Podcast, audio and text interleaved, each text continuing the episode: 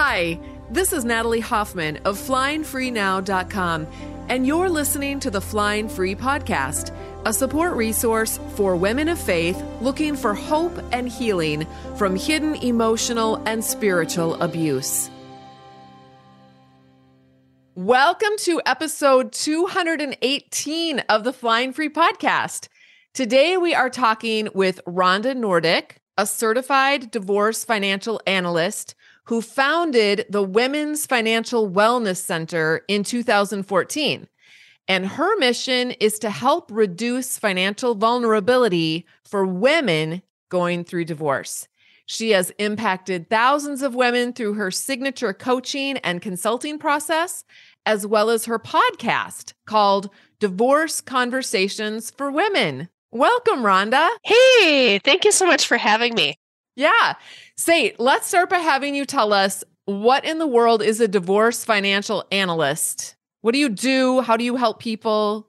Why would someone yes. want to hire someone like that? Yes, absolutely. Well, I'll preface this by saying, you know, the certified divorce financial analyst credential is something that I think is definitely getting a little bit more noticed, I guess, in the divorce space as just being highlighted as an expert who understands you know the aspects of the financials related to the divorce process. I run the way that i do my business a little bit different in a sense that i'm not just coming in crunching the numbers and then leaving. I'm actually helping manage the process and the people and the positioning so that my clients get a better outcome. And i think the other part of it is i want to help educate and empower them so when the divorce is over, they're in a better spot. They can stand firmly and strongly and confidently as they need to make financial decisions independently, you know, in the future. Yeah so fancy term for I can crunch the numbers, I can look at, you know, different scenarios and strategies and help them determine, you know, if they're looking at the financials, what are some pros and cons? What might they want to consider around, you know, splitting assets or ways to go back and ask questions around support? I think the one thing that I find Natalie is a lot of times people will think, "Oh, well the divorce process is black and white. We put in the numbers, the support calculator spits out the numbers or we look at the assets and we just split them." And I have found in doing this specific work for almost nine years that it's not black and white, that everything's negotiable. Mm-hmm. And sometimes we have to fight pretty hard to get 50 50. And so that's very interesting. And stuff that people wouldn't necessarily be able to, you know, Google that you see behind the scenes that you're like, what is going on here? Like, this is very interesting. So there's still a lot of manipulation and a lot of control and a lot of bullying and a lot of all that stuff that's just not helpful to the situation. And I always tell people, like, I spend my day, and I love this visual. I have to find somebody who can go with me to take this because it's like I'm running up the down escalator, right? And eventually, after being out of, you know, breath, I will eventually be at the top. but every case that's, that's kind of analogy. what it feels like like you yeah. know yes. it just we make traction but it's not without effort and without intention and without a lot of times prayer and strategy i mean you know it's just a really important part of the overall process yeah. So someone who is going through a divorce and invests in someone like you to help them, it's going to actually end up paying off in the end. It is, yeah. You know, and thankfully I've been doing this long enough that I have data to support that, right? Because yeah, when yeah. I first started, I'm like, I know that I'm making a difference. But to date, we've been able to move, I've been able to help move about $20 million into the hands of women because when we know what questions to be asking when we don't accept status quo and you know we don't allow people to be able to just continue to manipulate and control right yeah. and we're very strategic about that it's making a difference and ultimately you know, that's making a difference in the lives of women after the divorce is over because one of the really disturbing stats is that women's lifestyle tends to go down 41% after the divorce is over where her ex-spouse's income right may go down a little but a lot of times they're continuing to excel yeah. right? So 41% if we looked at you know round numbers right 100 grand that's $41000 less yeah you know that's a big deal well, and so many of the women, especially the ones that I'm working with or that are listening to this podcast, a lot of them were stay-at-home moms or homeschooling moms or you know, people who weren't yeah. building up a career. They don't really have anything to fall back on. Yeah. and their husbands, they were supporting their husbands who now have an established career and are moving onwards in their career. So I'm sure that that plays into that number as well.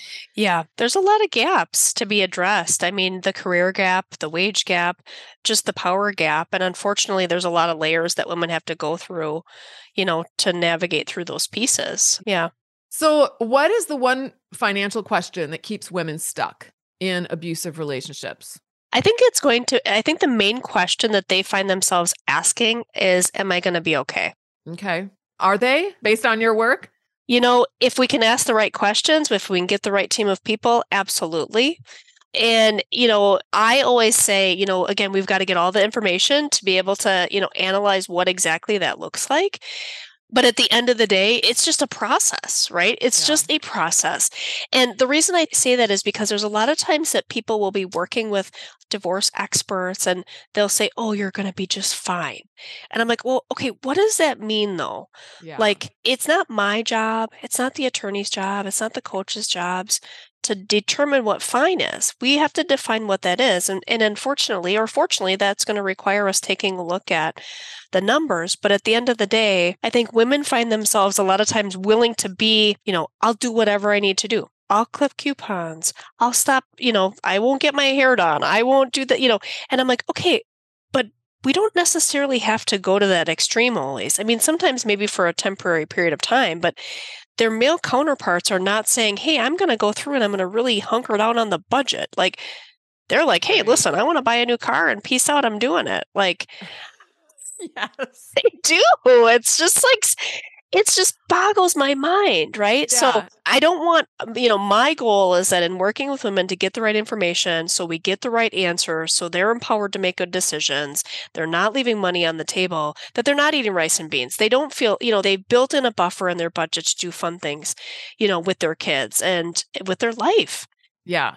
So, what are seven things that they can do to prepare financially for divorce? And when I say prepare, are we talking about like just getting ready for the process or during the process? I would say probably a little bit of both, but for the most part, again, if people are listening and they've already started and filed, there's definitely going to be things here that apply to them.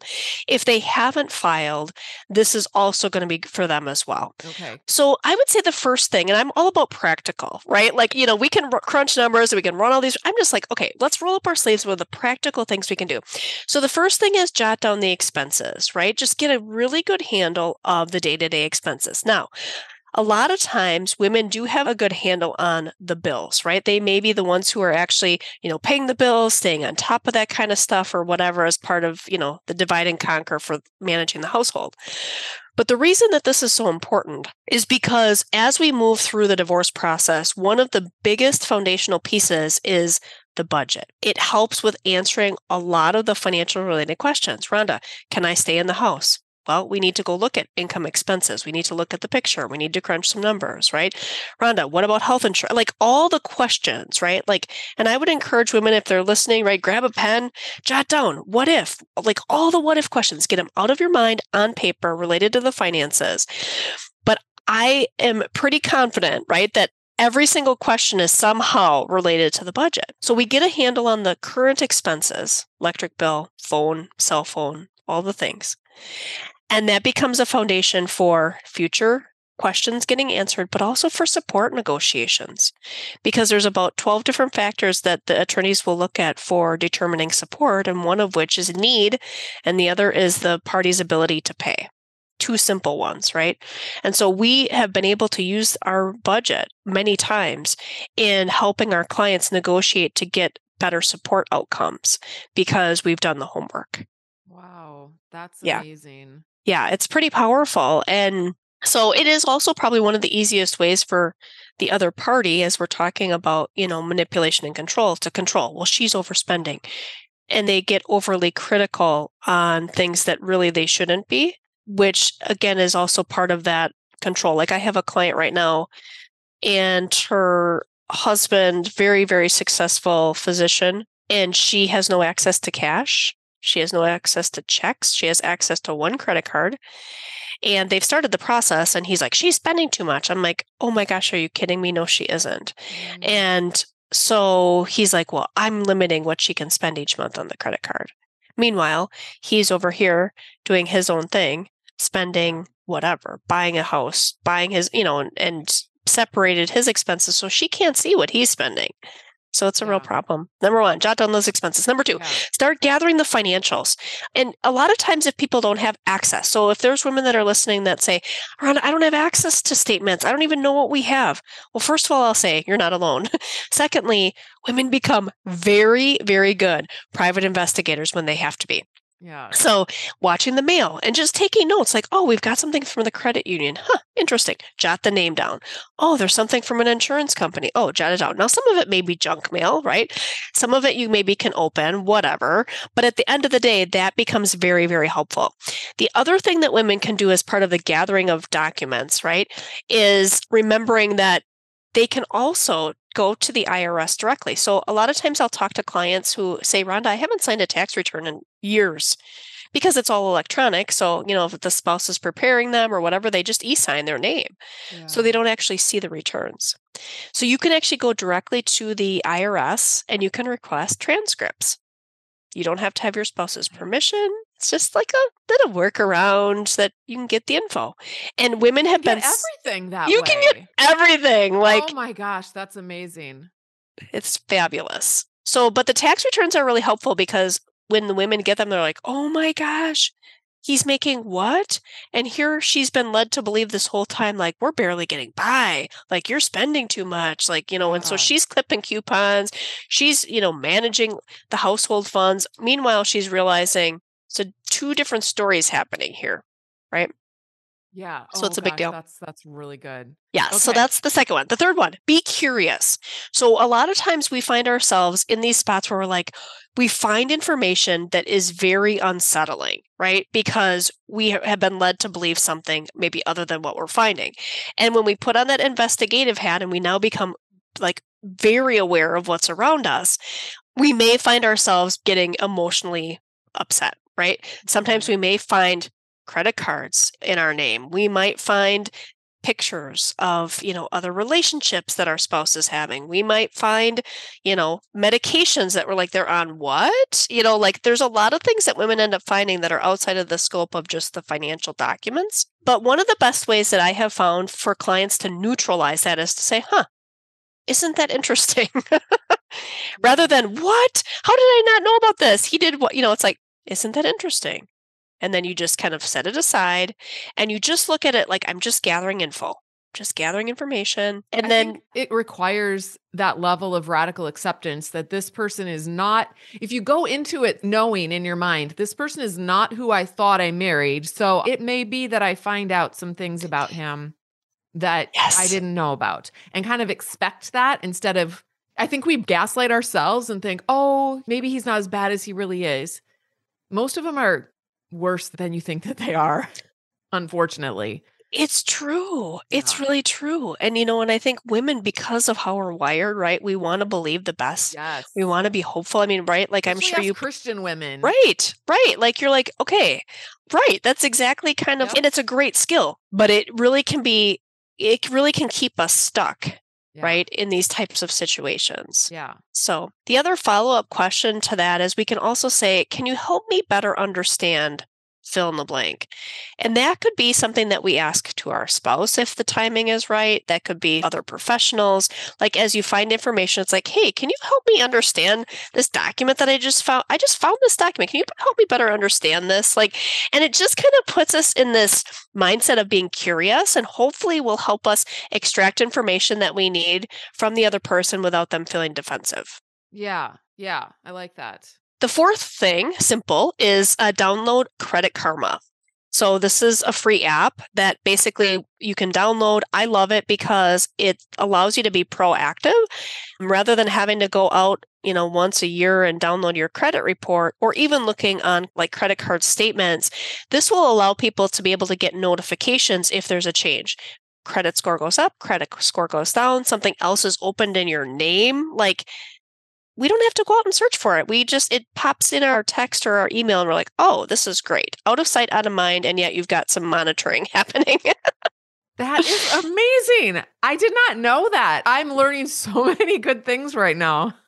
Yes, it's awesome. And anytime I'm like recommending an app, I mean, I've been using Credit Karma for probably, I don't know, six or seven years because I'm like, okay, I'm going to test it. You know, is this really legit? You know, whatever. Yeah. It's been awesome. Oh, Absolutely awesome. Wow. Credit Um, Karma? Yes. K A R M A. Yes. Okay. Yep. And one of the things that I noticed on mine, so I had the medical bill, it was like for 30 bucks. They ended up sending me to collections. Well, I would have had no idea that they had done that, right? So you're like, what is going on? So I go on, I take care of it, and then I'm like, okay, cool. Now I'm going to watch and see how long it takes for that to come off of my credit score or whatever. And it took maybe like 10 days. And then I got a notification like, hey, your credit score has gone up 30 points or whatever. And I'm like, oh, perfect. I log in. What was the reason? Oh, great. That's been taken care of. And then you kind of like move on. So it's been awesome. You actually talk about the importance of good credit and how, like, what can women do? I may be deviating a little bit, or maybe were going to touch on this later, but what can women do if, like, let's say their husband is taking out a credit card on their name, or like, what are they supposed to do about that? Yeah, it gets a little bit tricky. I mean, certainly my suggestion would be that they try to call the credit card company, right? And say, hey, listen, this has been taken out in my name. I didn't authorize this or whatever. The tricky part is, especially as you're kind of like approaching the divorce process, you know, a lot of times people don't really want to get into the weeds with like who opened what credit. Like technically, like, okay, well, if they opened it up in your name, how do we know that you didn't authorize it? And you're technically could be on the hook for half of it. You know what I mean? So it's like you really, so the monitoring part is really important so you can stay on top of it so that if something does happen, you can address it. But I would say the best way to do that is probably to reach out to the company itself and say, hey, I didn't authorize this. Okay. But on the flip side of that, one other thing, kind of now that you pointed that out, that I've seen is sometimes people will have on their homes a home equity line of credit.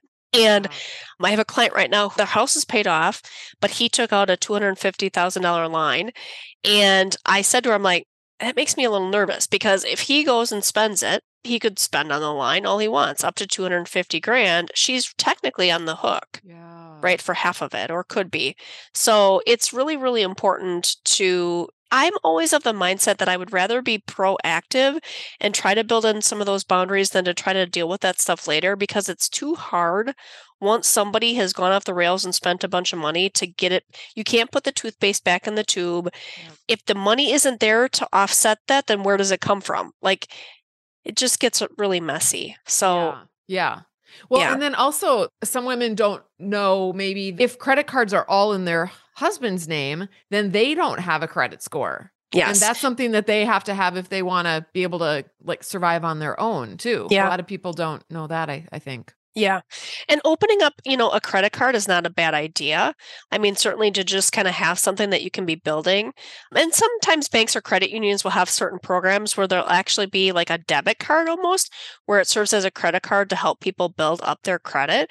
But it's interesting because, you know, when we look historically, it was like the late 70s when women could actually take out loans, you know, credit card type stuff without having to have a male counterpart signature.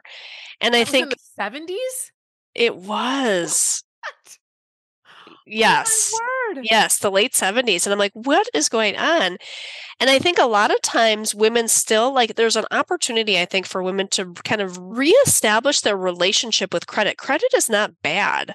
Yeah. You know, debt is not necessarily bad depending on what type of debt it is, right? But I think there's still a lot of anxiety around that. Like, I don't know, I've never taken out a credit card before. Well, I always prefer, like for my clients, I'll say, hey, go to the bank and talk to somebody at the bank and have them help you with a credit. You don't have to like go on and take out, you know, all the free offers on, you know, that come through the mail or go online. Just go to the bank. They, a lot of times they have a relationship with a credit card company that they can help you. You know, and there's nothing to say you couldn't set up a little checking account or whatever so you've got something in your name as well, you know. Well, I just, when my kids are launching, I always have them get a credit card and then a bank account and they attach them and their bank automatically pays off their credit card every month. And I tell them just everything you buy, put it on the credit card, but then your bank, have your bank pay it off. And then they'll get a credit card that actually gives them a percentage of cash back too.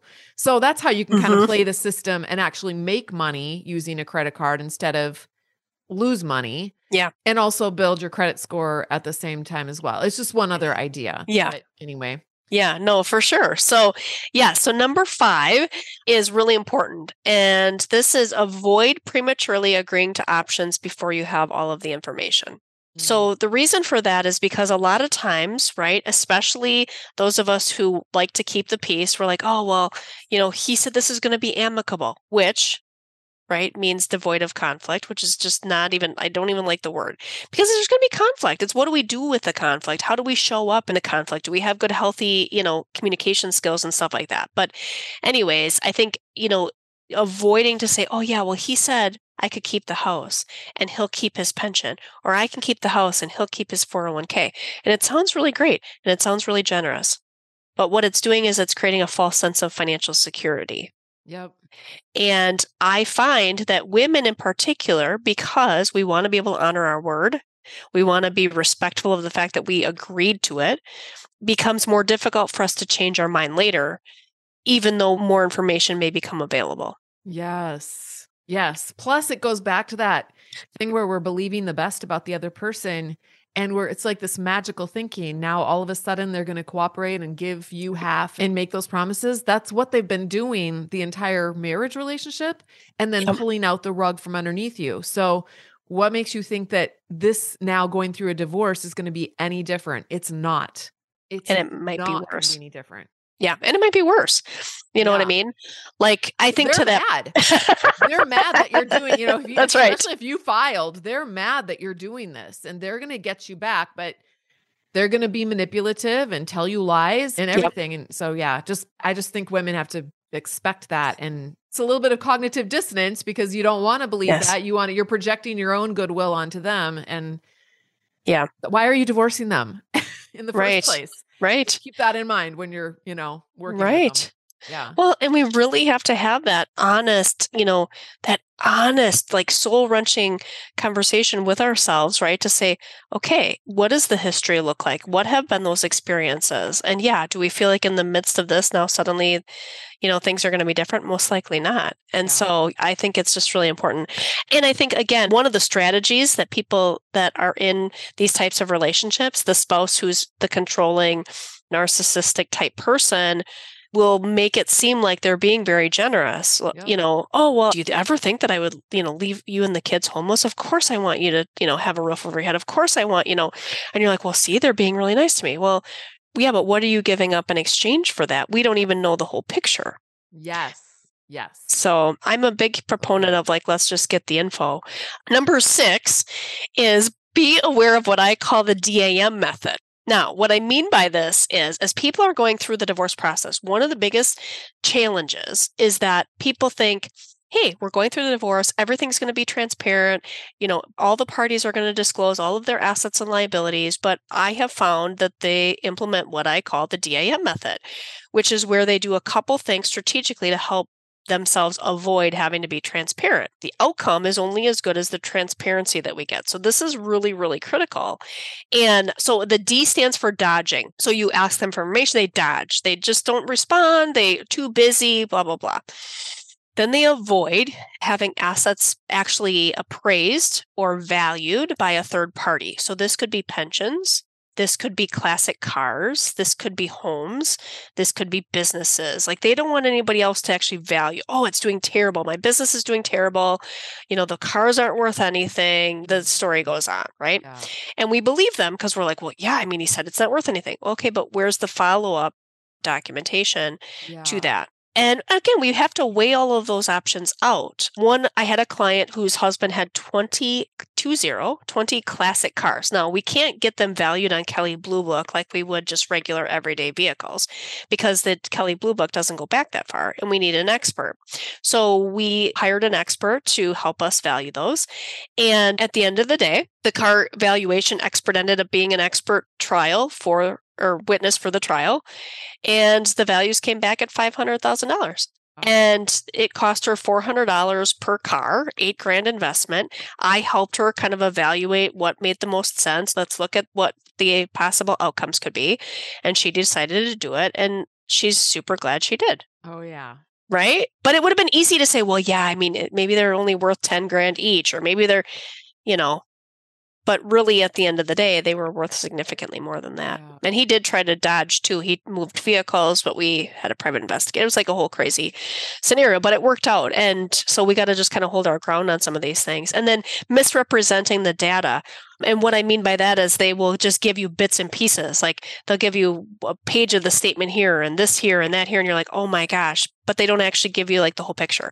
Or though I had a client one time who said, oh my gosh, my husband, she wrote on a legal pad, here's all the assets that we have. And I'm like, okay, that's great. Start. Like, where are the supporting documentation? She goes, well, I don't have those. Okay, well, we can't actually officially confirm the numbers on this legal pad until we have the statements. So yeah. we just got to make sure that we've got the right information. But people play games with that. So we want to avoid the DAM method for sure and just be aware of that. And then the seventh thing is focus on establishing your core team. And I feel like there needs to be people in kind of three different camps, right? You have to have the legal, of course, the financial, and then the emotional, whether that's a coach, therapist, combination thereof. But those are kind of like the core. And then if you need ancillary people like car valuation expert, pension valuation expert, forensic accounting, you know, some of those other pieces, those are certainly add ons that people can kind of evaluate if they want to do.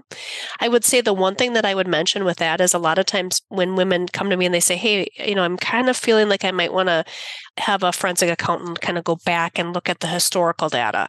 And I say, Okay, they said, Well, my attorney says that I probably shouldn't do it because it's going to be too expensive. And I'm like, Well, what do you have a quote on it? Like, do you know how much it's going to be? No okay, well, let's just get the information and have them look at the scope and see exactly how much it's going to be. And then we can evaluate if it makes, you know, sense.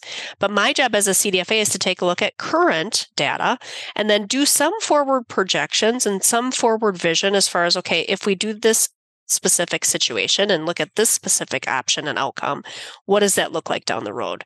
Whereas a lot of times CPAs and forensic accountants are looking backwards on historical. I'm looking forward. Okay. So that's okay. the that's probably a big know. differentiator. Mm-hmm. Yeah. Okay. So, what are some financial questions that women should be asking when they're beginning this process? Some of the stuff that we talked about, I think the main thing would be, and a lot of it is really probably asking themselves, right? Like, what is it that I want around the finances? Do I really feel like I want to be able to try to keep the home? And see if that's possible. Do I really feel like I don't want to stay here and it's too difficult and I really want to look at, you know, some other options? So I think that's probably the first thing. The second thing is kind of reconnecting with their values. What are my values? What's important to me? I think that's a good foundational piece. The other piece of it is, hey, what do we have and where is it? I mean, as simple as that, right? What assets do we have? What liabilities do we have and where are they? Yeah. And just having that attitude of being curious you know, help me understand what this is and stuff like that. So those are probably some of the key questions that I would ask. And then the values piece is important because as people are establishing their team, you know, you want to make sure that you're selecting people that are in alignment with things that are important to you. Yeah, that's good. So what about the women though who I know we have a lot of listeners who are coming out of conservative Christian communities. A lot of them are homeschooling moms or stay-at-home moms and they maybe haven't handled the finances during the marriage, what about them if they're just completely in the dark? Yeah. It's challenging, right? So again, we've got to put on that private investigative hat, right? To be able to start just looking for clues, it's definitely really, really challenging for sure. Some of the things that we have done is rather than looking at maybe existing expenses, we look at projected and we say, okay, well, if you were on your own, let's just say, right, and you were either renting or or had a more like let's go through this kind of like mock scenario of what that would look like. Because we've got to start somewhere. Yeah. And it's almost easier at that point to start from scratch and start fresh than try to recreate over here and get frustrated with it. So that's sometimes something that we'll do. The other thing is depending on the complexity of the situation. So if their spouse owns businesses or has multiple, you know, they have rental properties or, you know, stuff like that where they're like, yeah, I think we've got this property or we've got this business. I don't really know much about it. I know he's got all these dealings over here and I'm not really into, you know, what's going on. Sometimes we'll talk about hiring a private investigator. So I work with a private investigator out of New York who I I partner with to do an asset search. So they look for titles on vehicles and properties and business ownership and assets. Now we're not getting exact bank account, you know, numbers and values because of course we can't get to that. But we get enough information that starts to really kind of dial in some additional clues that can help. Okay. Sometimes when you find one piece, can't you find like trails to other pieces too? Yeah. Yeah. Yeah. Or more questions that then you're like, okay, at least we know. Because at the end of the day, the attorneys are only able to ask for what they know. And again, the divorce process is set up where, in theory, both parties in the beginning are supposed to be very transparent on what they have. So if they bring those financials to the table, but yet they, you know, don't include everything, how would we know Exactly. where to even start looking unless we have an expert kind of give us some insight. So, and I think there's no easy answer to that. For the women that are in these financially abusive, controlling relationships, there is no easy answer.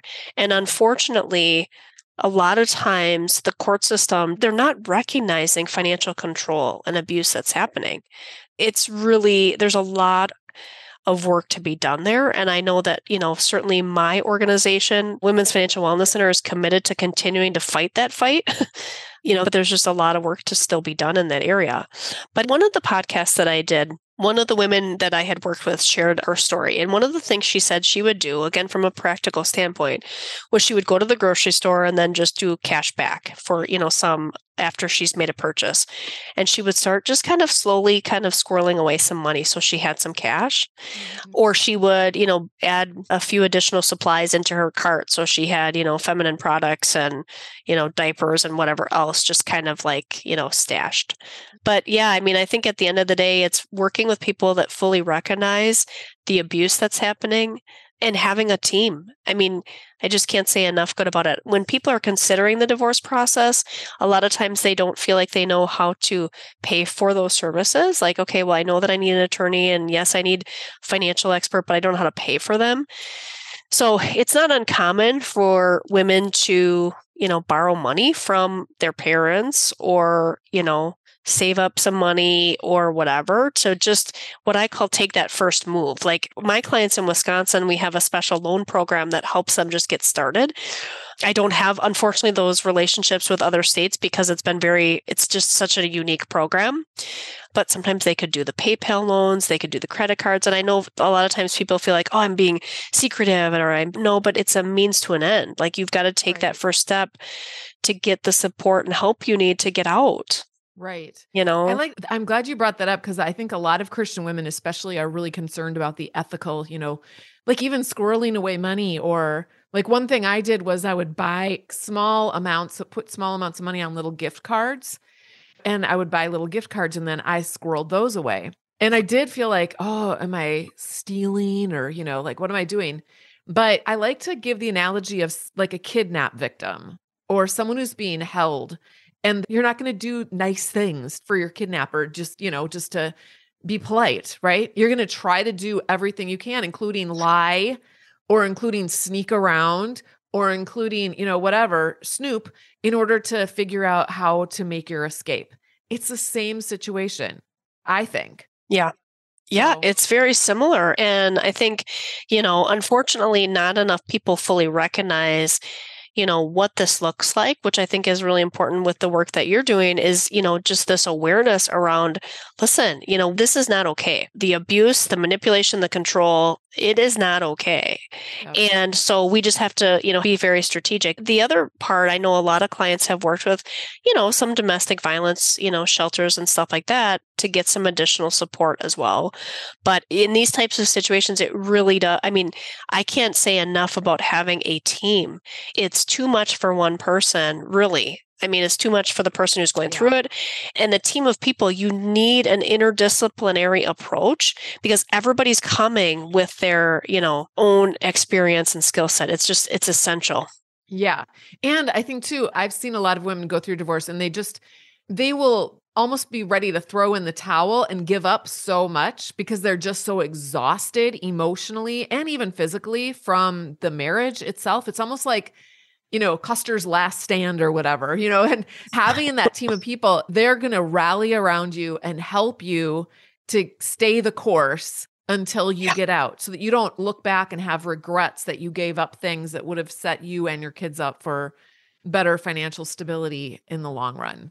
Yeah. So, okay, how can she determine her next best move when she's probably surrounded by a Christian community who doesn't understand her situation mm-hmm. and really isn't going to be very supportive of her. You know, they'll come out with the casseroles and the gifts of money if you lose someone that you love or if, you know, your kid is sick. But divorce, they actually might tell you you can't even come back to church, you know, Right. let alone help you. So, Right. I know, you know, it's one of those things where there's a lot of work to be done, you know, certainly I think in this area within the Christian community, right? And I know over the years I've had, you know, pastors and people in my church say, okay, Rhonda, do you have like this inner, you know, cognitive dissonance about working with women that are going through divorce? And I said, no, I don't. Because I feel like, first of all, they need somebody who's going to be an advocate in their corner, who's, you know, praying for them, who's showing up and standing in the gap for them when they're in a really difficult spot. So I said, no, like this is God's calling on my life. I don't know how else to put it, but this is what I'm doing. yeah. So for the women that are in that spot, I mean, I think at the end of the day, you know, they need to make sure that they are and I don't want to say praying more because that's not fair, right? But like just really getting intimate time with God and listening to what he says because most of the time when women reach out they're like, "Rhonda, I don't feel like God has released me yet." Yes, And- I hear that all the time. Right? All the time. Yep. Now, hopefully that's honest, right? Like, do we really feel like that or are we scared, right? But then they'll come back later and say, okay, I'm really feeling peace about it. I feel like I've worked through some of the things, you know, I feel like it's now it's time. So I think that timing is important. I think that you have to really feel out what God's telling you to do. But at the same time, I think we also have to be really honest, like uber honest, right, with ourselves. So, one of the things usually I will tell people is, you know, from a next best move perspective, you know, certainly there's, again, these really practical things that we talked about today that they can do. Doesn't mean that they have to file, it, does, it just means that they're starting to kind of get some stuff in order. But, you know, certainly there's a couple things, right? They can be listening to podcasts. They can continue to listen to this one. They can listen to mine, Divorce Conversations for Women. You know, I do offer a free, you know, consultation call where they can reach out. Let's hop on a call and I can kind of talk them, you know, through kind of what's next or what might be helpful for them. We did recently launch a new group course, a new group experience for people that most of them haven't filed, but they're still just trying to get their stuff in order. So there's information about that that they can apply on the website too. But I love it when we can do some preparation ahead of time Yes. and really be proactive. Yes. It's interesting because sometimes in my private forum, we'll all have people, it's like something snaps and they decide, I'm done, I'm out. And they will have done no preparation, nothing. They'll tell their husband that it's all over. And then that's basically giving him a free pass to Yeah. start hiding things and start, you know, doing his own self protective things. Yeah. If you're listening and you haven't done that, but you've thought about it, don't do it. Rhonda, I'm sure you would say, you know, learn these things, get prepared. And so there's actually a group that they can join Yes. on your website. And do you teach them then the things that they need to do? Or you Yeah. walk them through that or Yeah. Yeah, so it's called the bridge method. And really, this is something that I've been taking clients, I mean, hundreds of clients through. But what was happening was, like most of us, right? You're like, oh my gosh, the need is so great. There's so many people that need my help. I'm one person. How do we make this accessible, right? And Yeah. so we developed a six month group experience. And basically, I'm going to be taking them through the specific step by step things that they'll need to do in preparation leading up to and then also once they file some of the things. I And each of the letters, of course, stands for something, but it's very, very practical and tangible, not meant to be overwhelming. But yeah, we got to roll up our sleeves and, you know, get some work done as well. But then they have access to be able to ask those questions and things like that. And it's really been very, very helpful. I think the feedback we've gotten from people that have gone through it is it was just so nice to finally take a first step. Like, they feel stuck, right? This inner turmoil, this inner civil war of just, should I stay? Should I go? I don't know what to do. I'm overwhelmed. I'm feeling disrespected. I don't know what God wants. Like we just like swirl, right? And in the meantime, it's extra stress and angst and anxiety and pressure that we put on ourselves without making any decisions. And so it's just kind of a good, nice step under the radar, you know, that people can be taking. I And also will momentum. Once you put some movement like that into your life, then you can build on that Yeah. and gain momentum. And Yeah. also confidence. I'm sure by the time they're done with it, they're more confident in what their next step is even going to be. Yeah, it's good. And I think usually what happens is people get into it and they start to have some clarity and they feel it's not intended to be a support group, but I mean, organically, what happens is there's support in there, right? Sure. And people are cheering each other on. And so, you know, I'm not surprised if people in the midst of this process end up filing because now they feel like they've got what they need to just really finally make that decision. And let's be honest, nobody's ever really ready. Like, there's always right. you're never totally ready but you know i think to your point women got an exorbitant amount of patience until they don't and if people really understood that you're like this is really up here like once that bell has dung you know like you hit the bell and it hits the top they're done like yep. you have exhausted every possible option to make this right yeah. so don't even yeah. go there exactly. Your website is the Women's Financial Wellness Center. What is the URL of your website? And I will yes. put that in the show notes too. Thank you. It's wfwcdivorce.com. Okay, so WFWC because it stands for Women's Financial Wellness Center divorce.com. Correct. All right. Okay. And yes. then I think it was there that I saw a couple of little freebie things. Do you want to talk about those? Yes, and we're actually in the process right now of updating our website, but we will be adding two new freebies. So uh, right now it says coming soon, but hopefully by the time this gets published, we will have some freebies on there as well. Okay. All right. So head over there if any of this sounds interesting to you or if you're on this page right now in your life. And Rhonda, it was great to talk with you. Oh, likewise. So you gave so much amazing information here that's going to be so helpful to people. And I'm so glad that they have somebody that they can go to now, too, if they want further help. Yes. So I appreciate you being on the show. And for those of you guys who are listening, thanks so much for listening. And until next time, fly free.